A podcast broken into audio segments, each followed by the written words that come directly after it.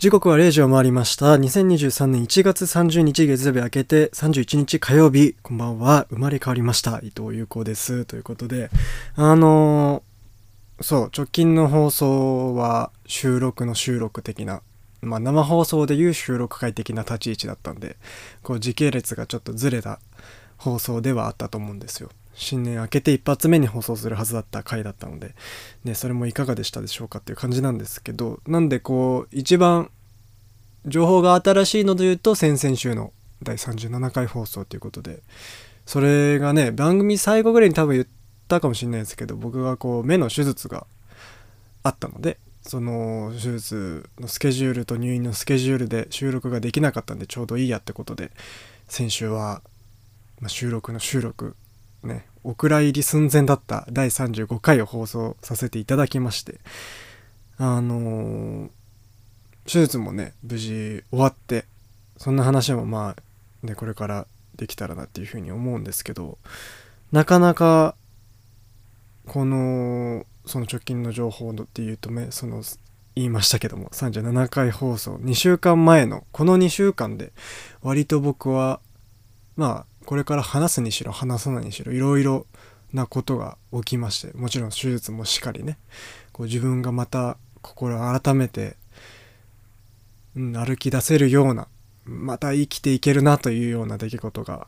何個か起こったのでねこれからも新しいという子でお送りしていきたいというふうに思うんですけども、えー今週はですねあのー何を隠そう星野源さんライブリアセンブリーがね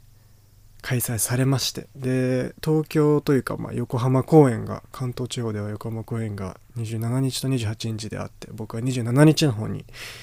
見事当選しまして行けることになりましたので、まあ、今日はもうその話ももう全部終わってるだろうから放送時間的に。だからできていけたらいいなというふうに思いますのでよろしくお願いします。ということで今夜もこの後1時までの1時間よろしくお願いします。有効イトプレゼンツ Voyage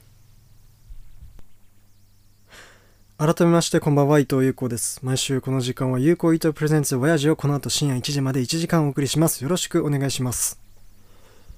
有効伊藤プレゼンツボヤージこの放送は日本での収録を通してブリスベンゴールドコーストに向けた FM98.14EB ラジオからお届けしています。4EB のホームページでは国内外問わずインターネットがあれば世界中どこからでも聞くことができます。FM の番組表から火曜0時のタブにて放送終了後ノーカットアーカイブも最新回から数回前まで配信されますので聞き逃した方はぜひそちらでお聞きください。ホームページは英語で 4EB ラジオで検索してみてください。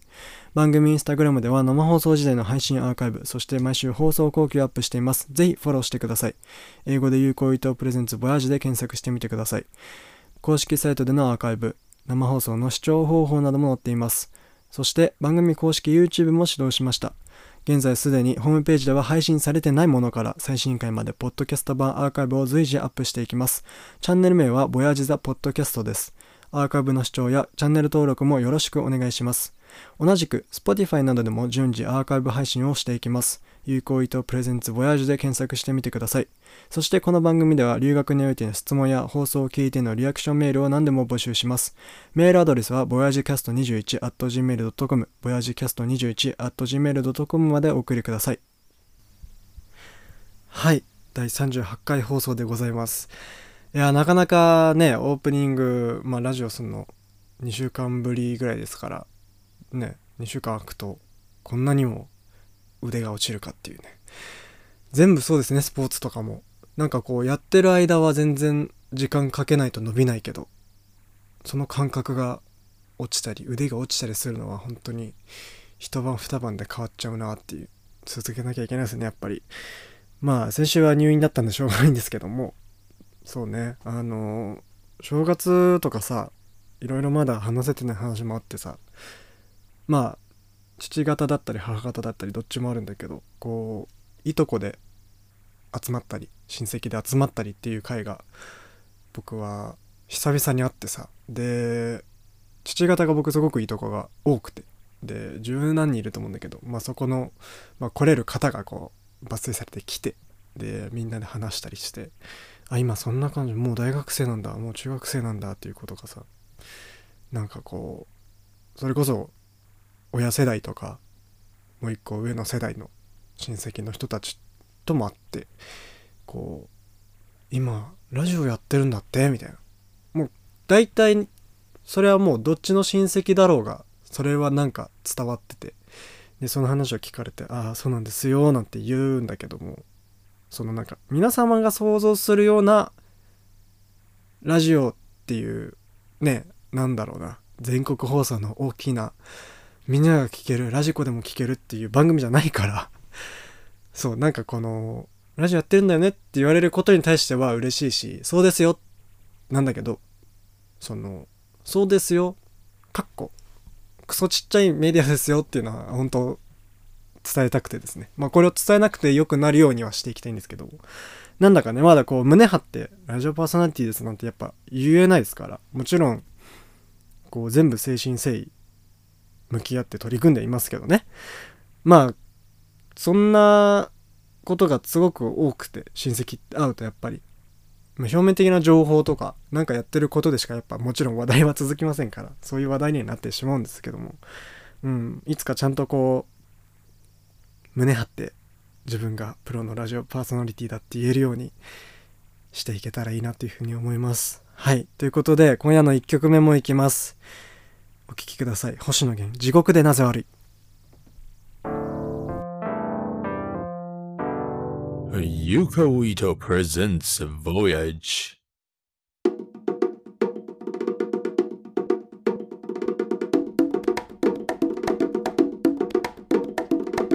Yuko Ito presents Voyage.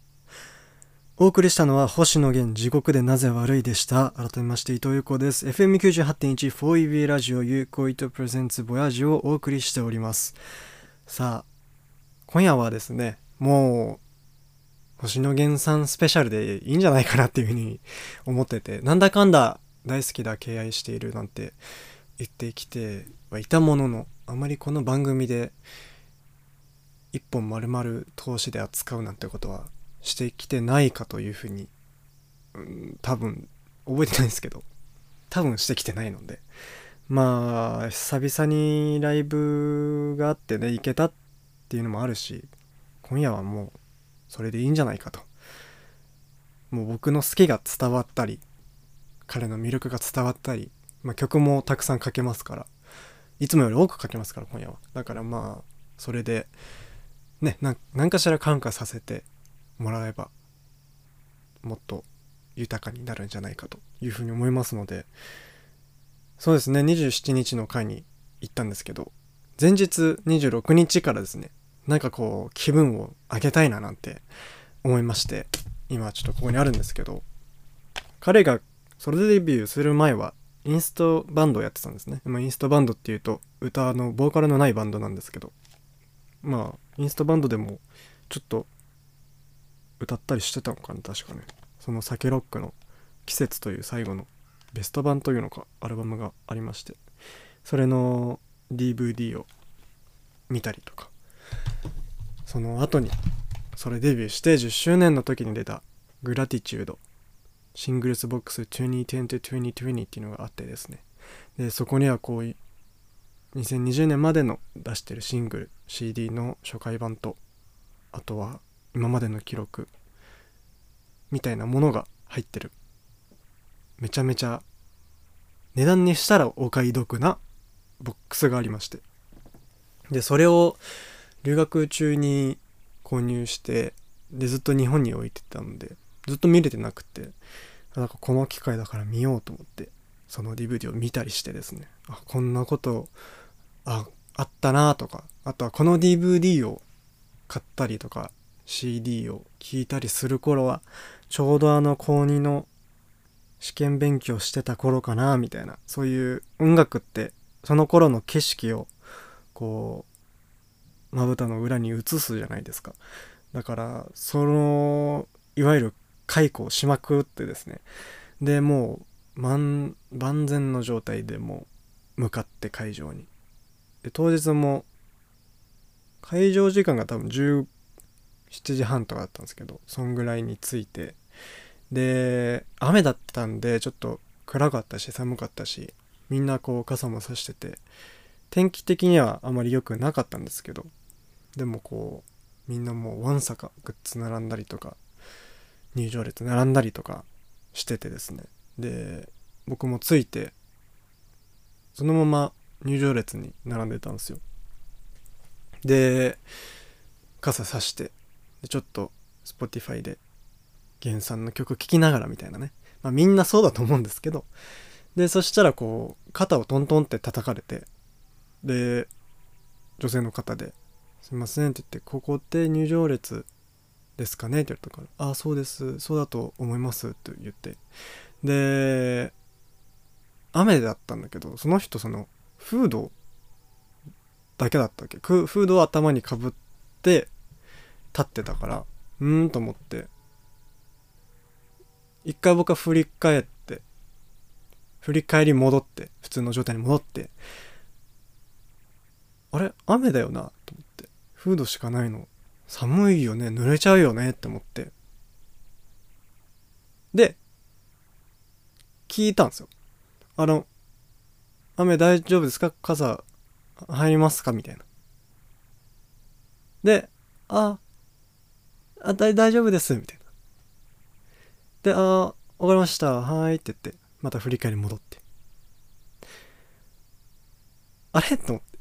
俺結構これは踏み込んだ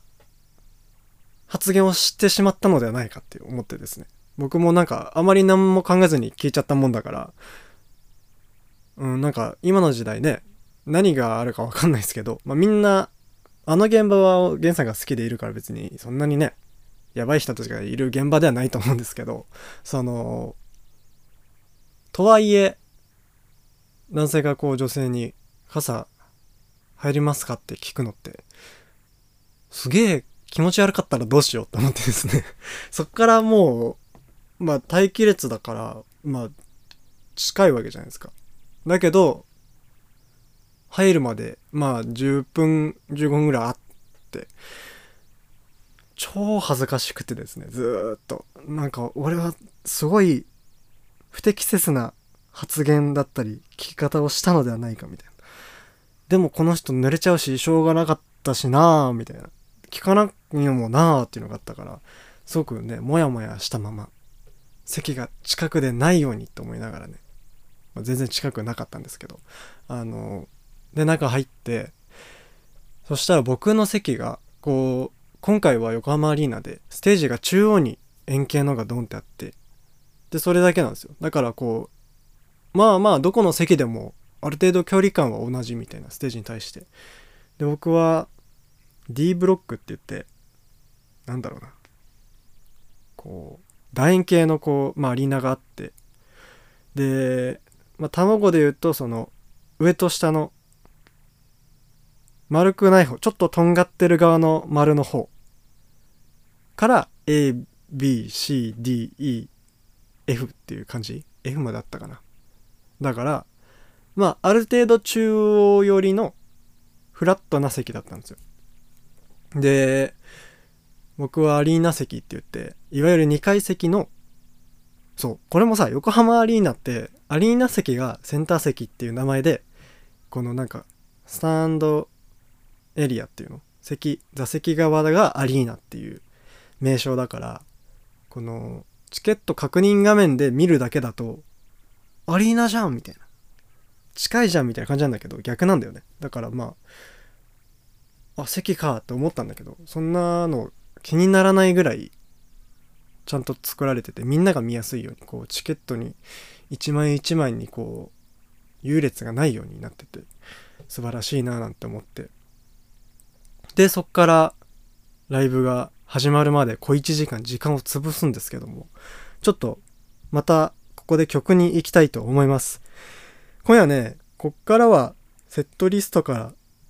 自分がこうグッときたものを抜粋してお送りしていきたいと思います。お聴きください。星野源化け物。Yuko Ito presents Voyage.「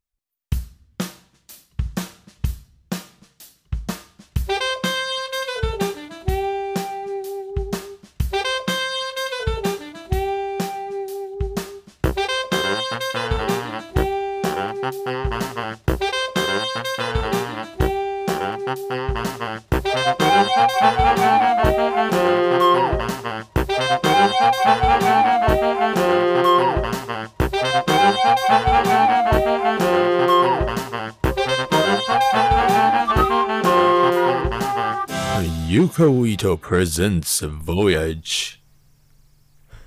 お送りしたのは星野源化け物でした。改めまして伊藤優子です。お聞きの放送は 4AB ラジオ 98.1FM 優子伊藤プレゼンツボヤージこの番組では海外生活にての質問やリアクションメールを募集します。メールアドレスはボヤジキャスト21 at gmail.com までお送りください。はい。あのー、化け物ですけどもね、ライブで俺聞いたのは初めてかな。多分、生でライブで聞いたのは初めて。で、あのーこのライブの1曲目であの演奏された楽曲でして。でもうね今日30日でライブも終わっててで明日の放送星野源の「オールナイトニッポン」でおそらくその話もすると思うので多分情報解禁ももうしていいんじゃないかというふうに勝手ですけど踏み切ってですねセットリストえっ、と「化け物」「桜の森」「ミスユ」「プレゼント」「不思議」「うちで踊ろう」「コンティニュース」「3」ある車掌。日常。喜劇。ハローソング。で一旦このライブパートが終わってそこからこうちょっとだけトークパートみたいな。感じでえっ、と源さんと、まあ、ライブメンバーとあとは司会に山岸サンタさんっていう映像ディレクターのねずっとやってきてる仲間の方がいて、まあ、源さんの初回版の PV とかいろいろ撮ってる方なんですけどそのアシスタントで源さんのバンドメンバーからフルート奏者とかトランペットを演奏していらっしゃる竹島悟さんというね方が本当はいつも放送作家の寺坂さんがやってるんですけどその代打といいますかね27日限りの竹島さんのアシスタントで、まあ、バンドメンバーを選出するっていう結構行かれてるんですけどめちゃめちゃ面白くって。でその後にまあニセさんっていう人がいいてで あの意味わかんないと思うんですけど、まあ、その原産界隈ではカルト的人気を誇る偽明さんっていう方がいてですね。でこう大体ライブにはちょこっとだけ登場したりする人物なんですけど、まあ、その方が最後出てきて「君はバラより美しいと」であとね「夏のクラクション」っていう稲垣純一さんだったかな。ちょっとごめんなさい名前間違ってた。らのカバーをしたり。でまあ持ち曲のリアルっていうのをやったり。まこのリアルっていうのがさっき冒頭で話したグラティチュードっていうシングルスボックスに収録されている楽曲なんで、まあ、気になる方はそこで買って聴くしか方法はないと思ったんですけど YouTube に多分載ってんのか。多分検索したら偽アキラリアルで多分出てくと思うんですけどそれで聞いてもらって。で最後は源さんのカバーで異世界混合大舞踏会をやってですね。まあこれもライブでやるの多分初めてだと思うからめちゃめちゃ可愛くって楽しかったな。なんか演出がキラキラしててあのお化けの MV 的なねはちゃめちゃな感じだったんですけど。あのー何にせよこのライブは本当に僕からしたら帰ってきててよかったなっていうのと3年ぶりによかったなっていうのとそのねコロナウイルスまあ今もまだいますけどそれでもこうだんだんみんなその現実との折り合いがついてきたりとか対応の仕方っていうのが確立されてきてこうやって有観客でねライブやる人も増えてきたし声もある程度は出していいよみたいなのも増えてきたし本当に良かったなっていうね。リーアッセンブリーってまあ本当言葉そのままですけど僕そのアッセンブリーってていう単語がね、まあ、アベンジャーズとかみんなアッセンボーとか聞いたことあると思うけど高校のそのいわゆるその朝礼みたいな朝の会みたいなことをアッセンブリって言うんですよ。でだから結構聞き慣れてはいるしあんまり朝礼好きじゃなかったんで アッセンブリーかって思ってたんですけどリアッセンブリーっていうのでなんかこう意味が出てくるなっていうふうに思いますよね。で28日まあ今日今撮ってるのが28日なんですけど今日最終日多分やってて。でこの後アフターパーティーみたいな。誕生日なんですよ彼が。だからそのライブ後の配信があってその配信でもライブ映像から4曲ぐらいかに多分流れるのでライブの雰囲気今聞いてて気になってるなーっていう人はそれで買って見ていて多分ね海外でも見れるやつなんで僕海外からも宴会とかは見てたので2000円ぐらい2500円とか2000円ぐらいで多分見見たり聞いたりするのでぜひね原星野のオフィシャルサイトで多分出てくると思うんですけど見ていただいて。うん、うんライブでね話したいこといっぱいあってなんかこの聞いてくれる人も、まあ、僕の友達だったり友達以外も少しずつ増えてきてはいるんですけど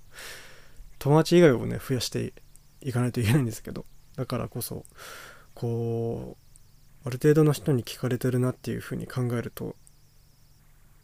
下手に話せないですよね。うんあのただ好きっていうのをがむしゃらに伝えるのもどうなんかなっていうふうには思うんだけどそうだな。本当に好きな人のライブって何でもどんなこともよく見えちゃうじゃないですか。こういい解釈をしようとするじゃないですか。なんだけどこうそれが内々だったり外に出した時に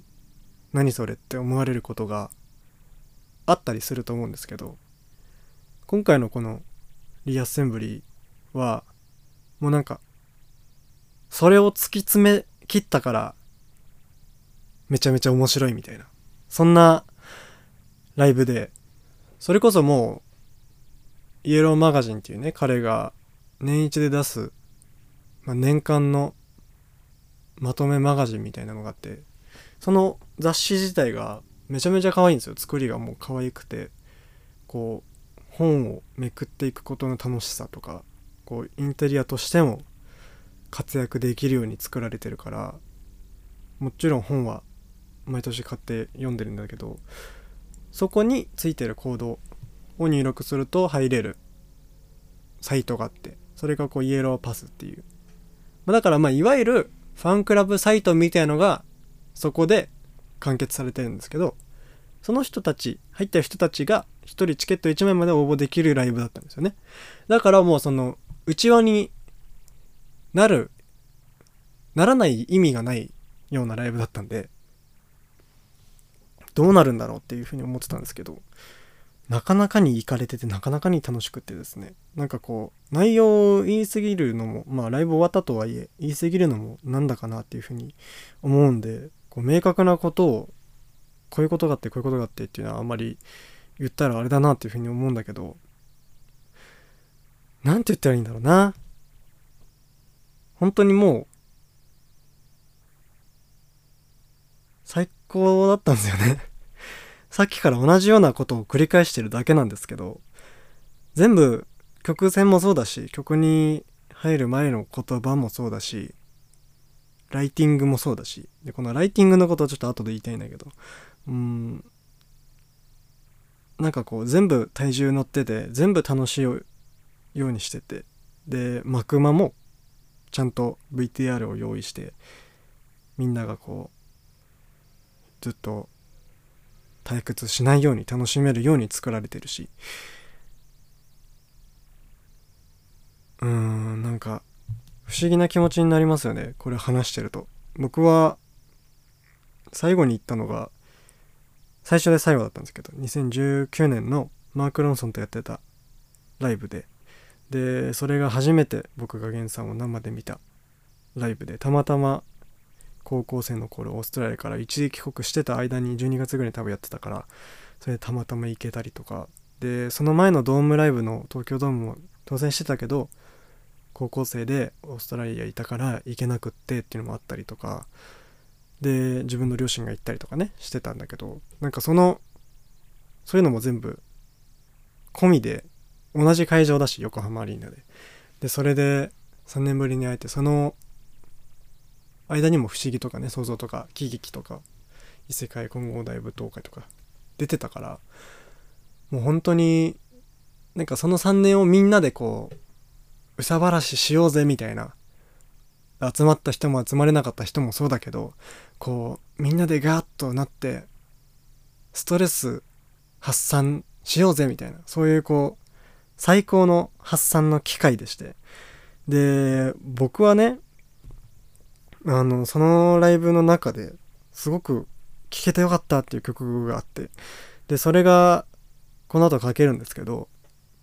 僕が、ポップリスが出て、ポップリスを僕は自分で初めて自分のお金を貯めて買ったアルバムなんだけど、その、何曲目だったかな中盤に入ってる曲で、ずっと一人だけイメージしてて、それがこう、曲、終盤の方でパーッと晴れて、で、明るくなるようなシーンがあるんだけど、それがずっとミュージカルだったら、第1幕が終わって、休憩に入る直前の曲だなっていう。この曲が終わってダーンってなって休憩で、その後第 2, 第2幕が始まるみたいな、そういうイメージがずっとある曲で。で、これをずっと会場でなんか聴いてみたいなみたいな。どういう演出にするんだろうなっていうふうに思ってて。で、曲自体も、まあある程度前半の区切りみたいなところに置いてたから、なんか感覚的には間違ってないのかなみたいな。そんな風になって一人で嬉しくなった曲です。お聴きください。星野源プレゼント。Yuko Ito presents Voyage.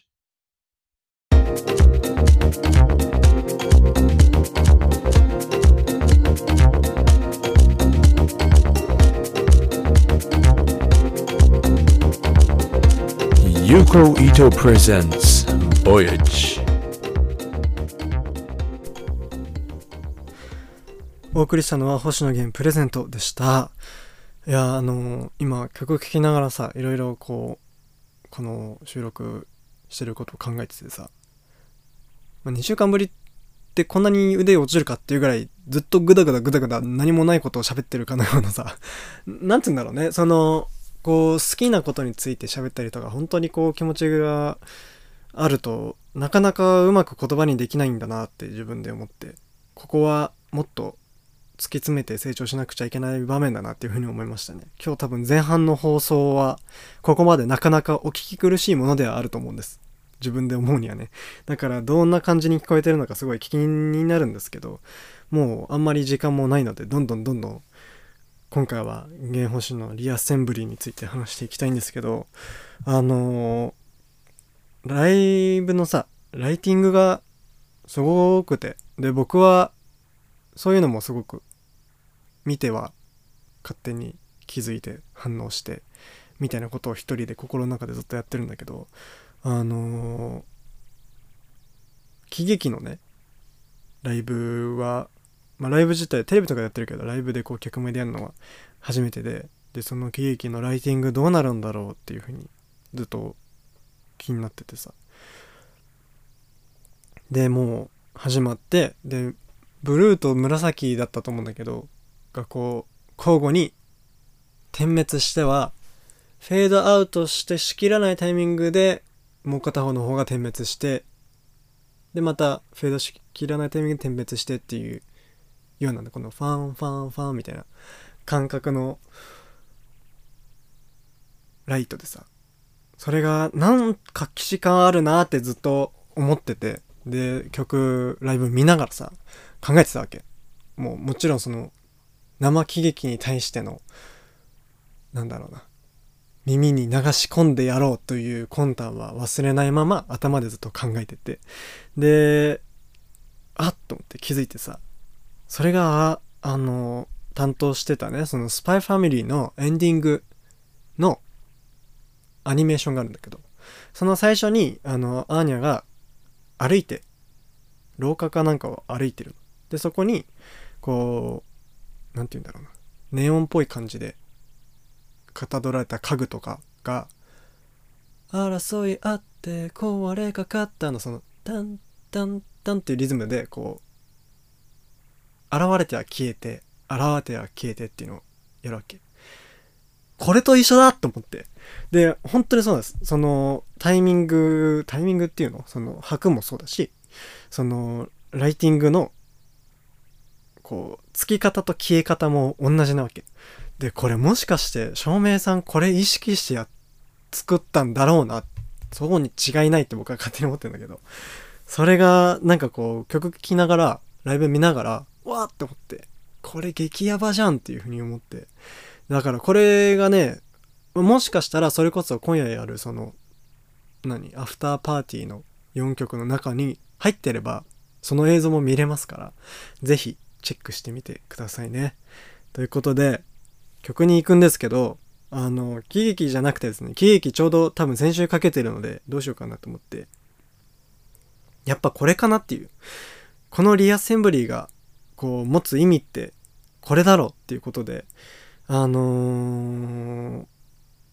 うちで踊ろうです。はい。あのーね、コロナ禍になってゲンさんが発表して、それがバーって社会現象的なことになって、なんかあの時代を象徴する、象徴する、象徴するような楽曲になり得てですね、それが紅白になってフルバージョンが公開されてっていう。で、それをライブで、あのうちで踊ろうを有観客の客前でやることの意味ってすごい大きいと思うんで、なんかグッと来ちゃったので一緒に聴きましょう。うちで踊ろう大晦日。Yuko presents Voyage. お送りしたのは星野源うちで踊ろう大晦日でした。ゆこいとプレゼンツボヤージをお送りしております。はい、あのー今夜はたくさん曲をいつもよりたくさんお送りするということで5曲ぐらいかけようっていうふうに思ってるんでこの後最後1曲かけてエンディングに行きたいと思うんですけどそうなるとねトークパートももちろん短くなるわけでで中盤であんだけダラダラ喋るともう時間がないわけですよ。なんでもうあと1分ちょっとで曲に行くんですけど最後ねあのーまあ偽さんのパートはなんか喋ってもしょうがないというかね。喋んない方がいいような気もするので喋んないんですけどあのーハローソングがね最後ライブ前半のライブの最後はハローソングで終わってそれがなんか本当にハローって言いあ言い合えてるような言い合ってるような空間だった見ててね。すごく良かったしなんせこうやっと会えたねっていう笑顔で会いましょうが実現したその瞬間に一緒にいれたことをすごく嬉しく思うし自分も彼のように彼になりたいって言は言わなくてそうは思わなくて自分は自分であるからこそ彼のように何かできたらなっていうふうに思います。ということで最後ね曲お聴きください。星野源桜の森。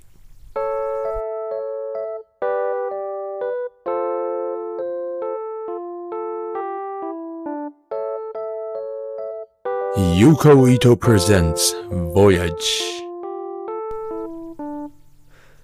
お送りしたのは星野源桜の森でした。日本での収録を通してオーストラリアはブリスベンカンガルーポイント 4EB ラジオからお届けしています。有効伊藤プレゼンツ親父そろそろお別れのお時間です。4EB は政府のサポートを受けて50カ国以上の言語で放送しているクイーンズランドのコミュニティラジオ局です。ブリスベンはカンガルーポイントで活動しています。今お聞きいただいているアナログ放送 FM98.14EB ジャパンウェーブはこの毎週月曜深夜0時からの1時間そして毎週火曜午後6時からの1時間番組となっています。そんなオーストラリアで放送している日本語放送制作チームジャパンウェーブのメンバーは全員ボランティアです。ただいま一緒にラジオの番組作りに取り組んでくださるボランティアメンバーを募集中です。ブロードキャスターミキサー操作では番組の生放送および収録を行います。また裏方として原稿作成などを行います。ご興味お問い合わせは 4EB ジャパンウェーブ公式 Facebook もしくは 4EBJapan.gmail.com までご連絡ください。伊藤優子が完全個人制作で日本からお送りしているこの番組は海外生活においての質問や放送を聞いてのリアクションメールなど何でも募集します。メールアドレスは voyagecast21.gmail.com までお送りください。放送後期などを投稿している番組インスタグラム、有効伊藤プレゼンツボヤージのフォローもお願いします。番組 YouTube アカウント、ボヤジザポッドキャスト、そして Spotify などの配信プラットフォームも始動しました。それぞれ初回からのアーカイブポッドキャストを随時アップしていきます。ぜひ都合のいい媒体でご視聴ください。はい、エンディングでございます。今夜はね、もうほんと全編、ゲンさんのライブ、リアセンブリーを中心にお送りしてきましたけど、いかがでしたでしょうかね。あの、ゲンさん知らなかったり、あんまり聞いたことないよみたいな人は、ついてこれなかったような放送だと思うんですけど、それでも何かこうねすごい好きが溢れたりとか尊敬の念が溢れすぎて終始たどたどしかったんですけどその中でも流す曲とかそれに対するなんつうのねあの考え方とか聞いた上で曲聴いていいなと思ったりしてくれたらよりいいなっていうふうに思いますね。あのこう何て言うんだろうな。初めて聴いてこの曲いいなって思ったりとかなんだかワクワクするなっていう感覚って絶対信じていいと思うのでだからその曲だけ聴いたりとかでもいいしそこから入ってるアルバムだったりその人のランキング見て聴くでもいいしなんかいろんな入り方があると思うのでそこから曲聴いて楽しんでいただければなっていうふうに思います。またねライブは本当に行きたくて。それこそ今年とかね来年なのか分かんないけどもうポップウイルスから5年ぐらい経ちますから。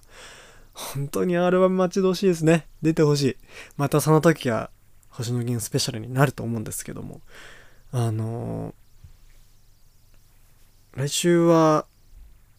もうヨーロッパなんですよ。っていうのも今この放送して明けて31日の早朝便で僕はソヤさんとヨーロッパに1ヶ月間旅立ちますから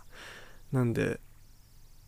そっから1ヶ月4回分ぐらいかな来週からはおそらく各地ヨーロッパで収録したものをこう編集してお送りしていくと思いますのでまたボヤージの新たなステージを聞いていただければなというふうに思います。そしてですねあの年末に年末の放送で多分かけたと思うんだけど僕のこう作ってみた楽曲2曲ぐらいあるんですけどたまにこの番組でも BGM として使って今日も、まあ、使ってる可能性もあるんですけど、えー、そのスコールとエスケープっていうあのどっちもインストなんですけどその曲がですね Spotify とか各媒体で聴けるようになりました。イエイ。そうなんですよ。だからあの有効伊藤って検索したら Apple Music とか Spotify とか他のなんか何何十個か頭あったと思うんだけどそこで検索したら聞けるようになってますのでもしなんか気になるなって人は是非ちょっと聞いてもらっていただければなっていうふうに思います。ね。であとまあ手術も内斜視の手術したんですけどまあ多分今結果は好調なのではないでしょうか。分かりませんがこっからねまた目もケアしながらしっかりと自分がやりたいことをやってラジオで大きくなったりとかしていきたいと思いますので、皆さんこれからもよろしくお願いします。ということで、今夜もお聴きいただきありがとうございました。ここまでのお相手は伊藤優子でした。おやすみなさい。また来週